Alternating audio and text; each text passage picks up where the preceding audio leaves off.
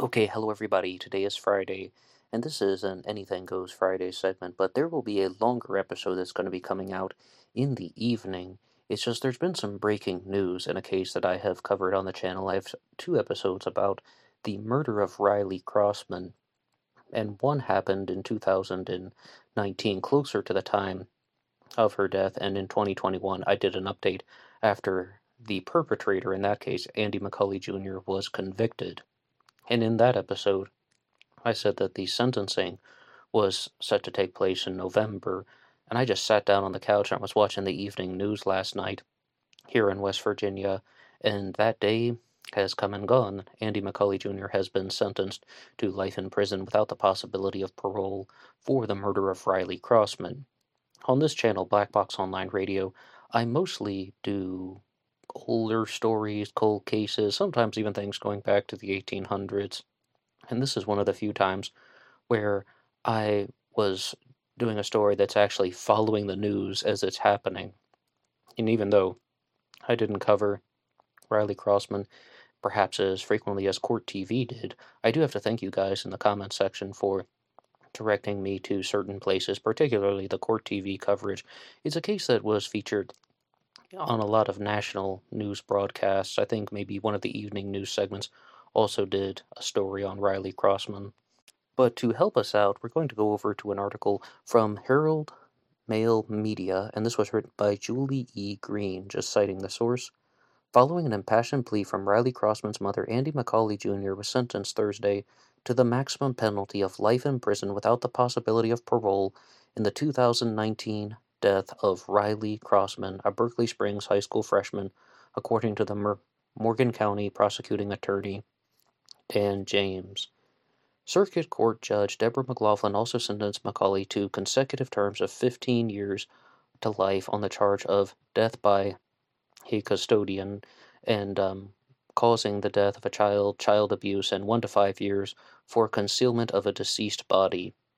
From the previous episodes that I've done, there was a text message that was sent from Riley to her boyfriend saying, Andy's in my room, I'm scared, babe. And shortly after that, Riley Crossman was murdered. Andy McCulley Jr. then drove her body to a dump site, and that's what it's talking about here when it says concealment of a deceased body. And the way that they caught him was multifaceted. You could say twofold, threefold. The first is that text message, which immediately alerted the authorities to look at her mother's boyfriend. I mean, I'm sure they would have looked at him no matter what. And he um, also drove her body to this dump site. So materials from his pickup truck, specific types of construction debris, were found on her body as well as in the uh, pickup truck. So it seemed like he was the one who had transported her there, not to mention on her body, but around the surrounding area. So he seems like he is the one who did that. Very, very damning evidence. McCauley was found guilty following a seven day jury trial. The jury had recommended life without parole. James said that he was satisfied with this from a legal standpoint. West Virginia doesn't have a death penalty, but if there was ever a case to bring back, this would be a good one for it. Although the sentence doesn't allow for parole, McLaughlin ordered McCauley to register as a child abuser and placed him on a 50 year supervised probation and imposed a $5,000 fine. I think that's just meant to highlight the heinous nature of his crime because as you heard there, he will not be eligible for parole. However, though, according to that uh, news bulletin that I was watching last night, they said that he is eligible to appeal the sentence. And of course, he's not doing anything. The lawyers had about, I think they said something about 30 to 90 days to appeal the sentence. So I don't think they're going to win. And as I said, this is an ongoing story. But there, I think that the judge might also be taking that into consideration if somehow somebody were to win an appeal. Would something like this be relevant? Because he was indeed not only a murderer but also a child abuser. And some people were asking me this. I think, oh, who was it? Was it Rob S. who wrote in the comment section, why isn't Riley's mom being charged with a crime for letting this person enter her home who went on to murder her daughter? I think that's because he was let into the home voluntarily, which she had every right to do, and she wasn't present when the crime took place. So in the past, there are people who get convicted of being an accessory or they get convicted to a similar charge. Sometimes they even get convicted as a murderer as well if they are witnessing the boyfriend harm their child, if they are actually present when the abuse is taking place and they are an active participant in that. But in this particular um, case, I don't think that that's what happened. So the focus goes on Andy McCauley Jr., and he will be spending the rest of his life in prison. I don't think he's going to win that appeal because this might be a little bit weird, but I was watching that news bulletin last night, and they simply said that the WDVM reporters asked the defense attorney, "Would you like to give a comment?" And he said no. I mean, the the, the attorney said no comment. That should be my um, clearer understanding of it. And sometimes on the television, you see defense attorneys saying, my client has been wronged. There's a miscarriage of justice. There is some type of evil going on in this courthouse. My client has been framed. Everybody in the world has to hear me. I have something important to say. Yeah, that's not happening here. Not only do you have the forensic evidence, but also it appears based on that. And I know you can't just read into a no comment. That's what it's meant to be no comment but it doesn't sound like they are passionately trying to fight for this person to get off because they seem like they are very much aware that he is guilty. It's a losing battle, more or less, because remember, the attorneys just want to win. If they can win and get their client off, that's their objective. That's how the legal system works. But in my own personal assessment of everything, it seems the defense attorneys have accepted defeat. Back to the article. Crossman's mother, Chantal Oakley, had asked the judge to impose the maximum possible penalty, saying that she would never see her daughter graduate from high school, get married, or hold a child of her own. Oakley also noted that McCauley remained silent and watched while she was in agony during the nine days that she was searching for her daughter, when he knew exactly what happened to her, said the prosecuting attorney who worked on the James case. Things like that also greatly, greatly contribute to how people um, get uh, treated in the courtroom. Not only that, but it can even affect the sentencing that he was concealing this from her and just trying to pass it off like he hid something under the rug. No, he murdered her daughter and hid her body, and then for nine days he's pretending like nothing. He, he doesn't know anything about it. Absolutely sinister. There are some evil people in the world. Riley Crossman's decomposed body was found on May 16, 2019, in the 5500 block of Tuscarora Pike in Berkeley County. It is believed that she was killed between May 7th and May 8th in 2019. In the closing arguments at the trial, James referred to a text message Crossman had sent her boyfriend the night of May 7th, 2019, and he said, This is a voice from beyond the grave. This is all you need. And um, that that's not really the uh, text message. The one that I was talking about earlier says, Andy's in my room. I'm scared. So um, that's half of his quotation plus her quotation. The text message is Andy's in my room. I'm scared. I'm sure the uh, prosecutor just meant to say this is a voice from beyond the grave. When it was noticed that Crossman was missing, her mom began to panic, especially since her daughter was continually texting her. Police agencies got a description of the girl and the search began. Local authorities were aided in the investigation by the FBI and a specialized crimes unit that centered on children. The criminal complaint filed by West Virginia State Police said that McCauley's then boyfriend, oh yeah, McCauley, then Oakley's boyfriend, gave conflicting accounts regarding his use of a green Dodge work truck, his drug use, and the route he traveled on May 8, 2019, between his home and his construction job in Hedgesville. Crossman's body appeared to have drywall mud on her right shoulder and right foot when she was found, and fresh drywall mud splatter was found in the bed of the truck.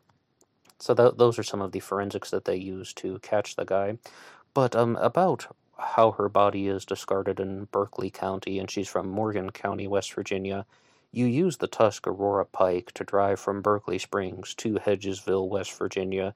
It seems like this was just the route that he drove to work, and what you you gotta just uh, question how human beings are behaving. Someone's just gonna be carrying on with their day after they murdered a human being, after they murdered their girlfriend's daughter what are people doing? Like, uh, what kind of what made this person behave this way? And just, oh yeah, okay, well, no, time to time to hammer some nails into a piece of wood, I suppose.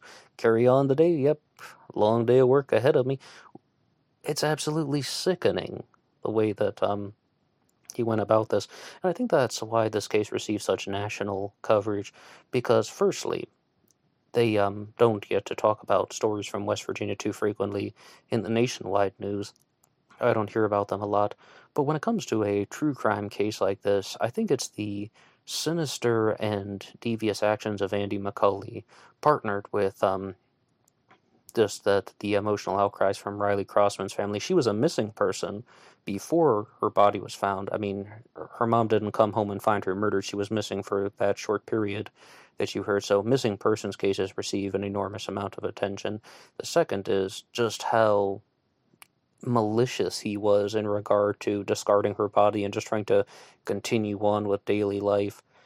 I have noticed this though, and you can weigh in in the comment section if you have something to say, but if people believe that they're not going to get in trouble, they will just unleash all types of nastiness, evil, absolute sickening and destructive behavior. Just that destructive behavior. People will be extremely destructive if they think that they will not get punished for it. If they think that they will not be examined or that no one's going to do anything, no one is going to even prevent them from committing those actions. People will just be destructive to no end.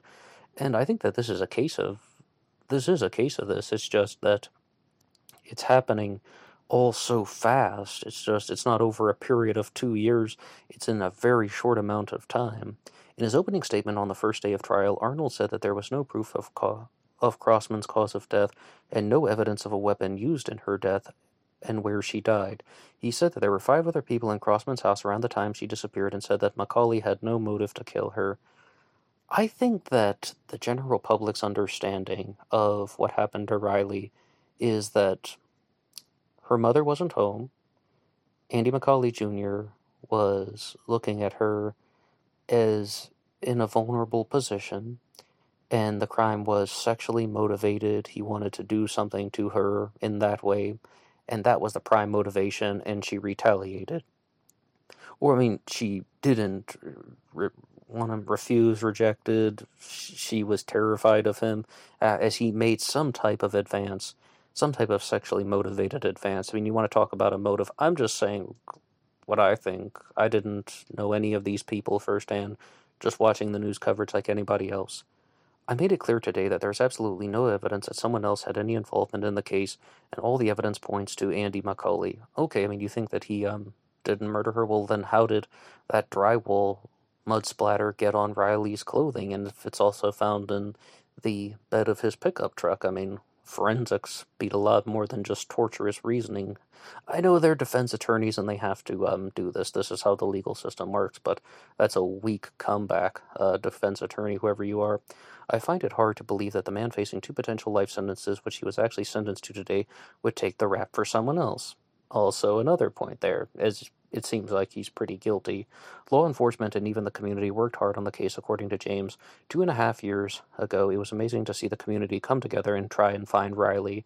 And I said this in some of the previous episodes because that's how I learned about the murder of Riley Crossman. I didn't watch it on the news. I'm just um, from West Virginia.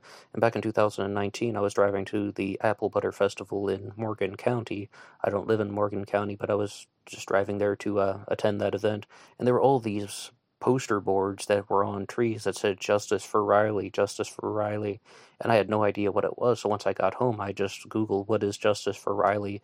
And I learned all about Riley Crossman and Andy McCauley Jr. and, and the uh, whole story. So I think that this one will hopefully come to an end. I would be horribly surprised if Andy McCauley will win any type of appeal. But what do you think about um, the murder of Riley Crossman. What do you think about the sentencing? Do you think that there is any room for doubt, or do you think this guy's 100% guilty? Also, do you think that they should have had a harsher sentence? And the challenge question truly comes from this article here from the Herald Mail. Again, thank you to Julie E. Green, when it says, should they bring back the death penalty? To West Virginia for cases like this. I know it wasn't posed as a question, they made it as a statement that if there ever was a time to bring back the death penalty, now would be the time. What do you think about that? You can weigh in in the comments section down below. I would love to read your responses. And to anyone who's listening to these things as they come out live, please stay tuned for a different Anything Goes segment, the full episode that is going to come out later tonight. Okay, thank you so much. BlackboxNed88 on Instagram, and until next time.